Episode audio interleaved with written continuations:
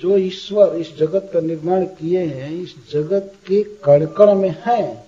ऐसा नहीं है कि इसकी सृष्टि करके और वे वैकुंठ में है, इससे उनको कोई मतलब नहीं। भगवान ऐसे नहीं। इस विश्व के साथ भगवान का बहुत इंटीमेट संबंध है, गहरा संबंध एक एक वस्तु के भीतर। जो अंडांत रस्थ में, ब्रह्मांड में है, परमाणु में है, सब जगह क्यों है? जब संबंध है तब तो है। एक एक जीव के साथ है उसको स्मृति देने के लिए, ज्ञान देने के लिए।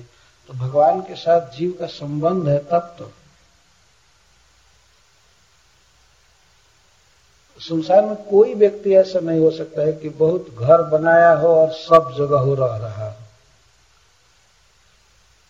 बहुत जगह रहने की बात तो छोड़ दीजिए। एक ही फ्लैट में वो एक ही फ्लैट में सभी घरों में तो रह नहीं पाएगा।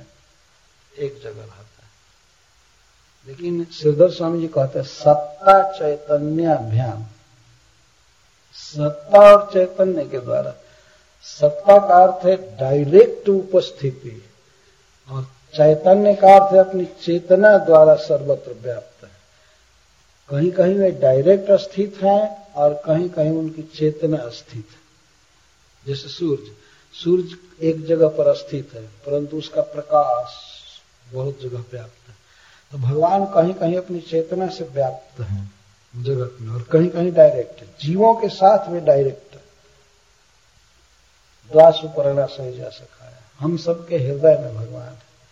यदि पूछा जाए कि जीव का सबसे निकटतम बंधु, सबसे निकटतम संबंधी कौन है तो वो है श्री कृष्ण। बहुत निकट। पत्नी दूर रह सकती है कुछ दिन। बच्चे दूर हो जाते हैं। और सारे संबंधी दूर हो जाते हैं, लेकिन भगवान कभी साथ नहीं छोड़ते। रामचरित मानस में लिखा गया जीव ईस युव सहज संघाती। राय और म के विषय में गोस्वामी तुलसीदास जी लिखते हैं, राय और म। दोनों साथ साथ रहते हैं। ये जीव और ईश्वर की तरह नित्य संघाती राम नाम के विषय में लिखते सहज संघात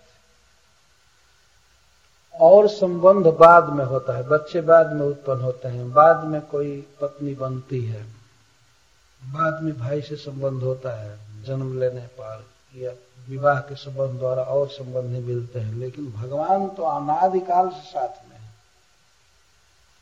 और वो भी कहाँ है, जहाँ जीव रहता है, वहाँ है, हृदय में है।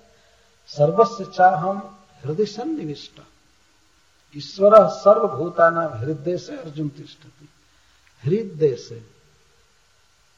यहाँ भगवान साथ में रहते हैं।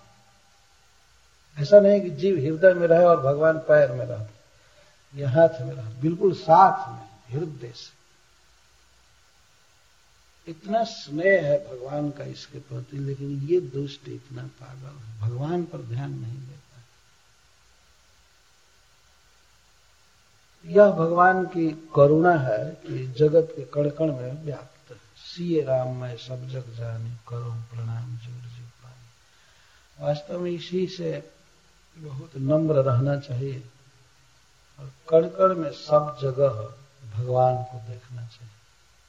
भगवान में और जीव में भेद है, परंतु उच्च बुद्धि वाले जीव नहीं देखते, वो भगवान को देखते हैं। जीव है जीव को अलग करके वे देखते हैं। जीव को ही भगवान के रूप में नहीं देखते लेकिन भगवान की व्यापकता को वे सब जगह अनुभव करते हैं। यह आध्यात्मिक जीवन की एक बहुत बड़ी ऊंचाई है।